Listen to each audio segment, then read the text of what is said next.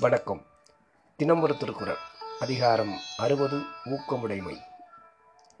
மனம் தளர்ச்சியடையாது காரியம் செய்தல் பொருட்டு உள்ள கிளர்ச்சியை பெற்றிருத்தல் ஊக்கமுடைமையாகும்.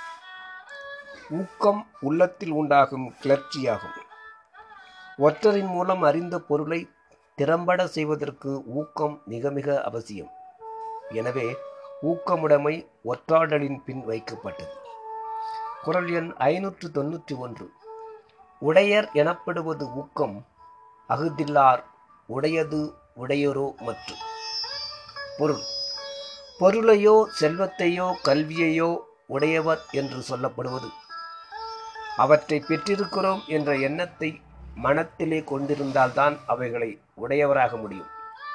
பொருளை பெற்றிருந்தும் அந்த எண்ண கிளர்ச்சி இல்லை என்றால் பொருளுடையவராக முடியாது. விளக்கம். பொருளை பெற்றிருப்பதோடு பொருளை உடையோம் என்ற எண்ணமும் அதன் பயனடையும் ஊக்கமும் மனத்திலே இருக்க வேண்டும். அப்பொழுதுதான் அந்த பொருளை காப்பாற்ற முடியும். மேலும் அந்த பொருளின் பயனை அடையவும் முடியும்.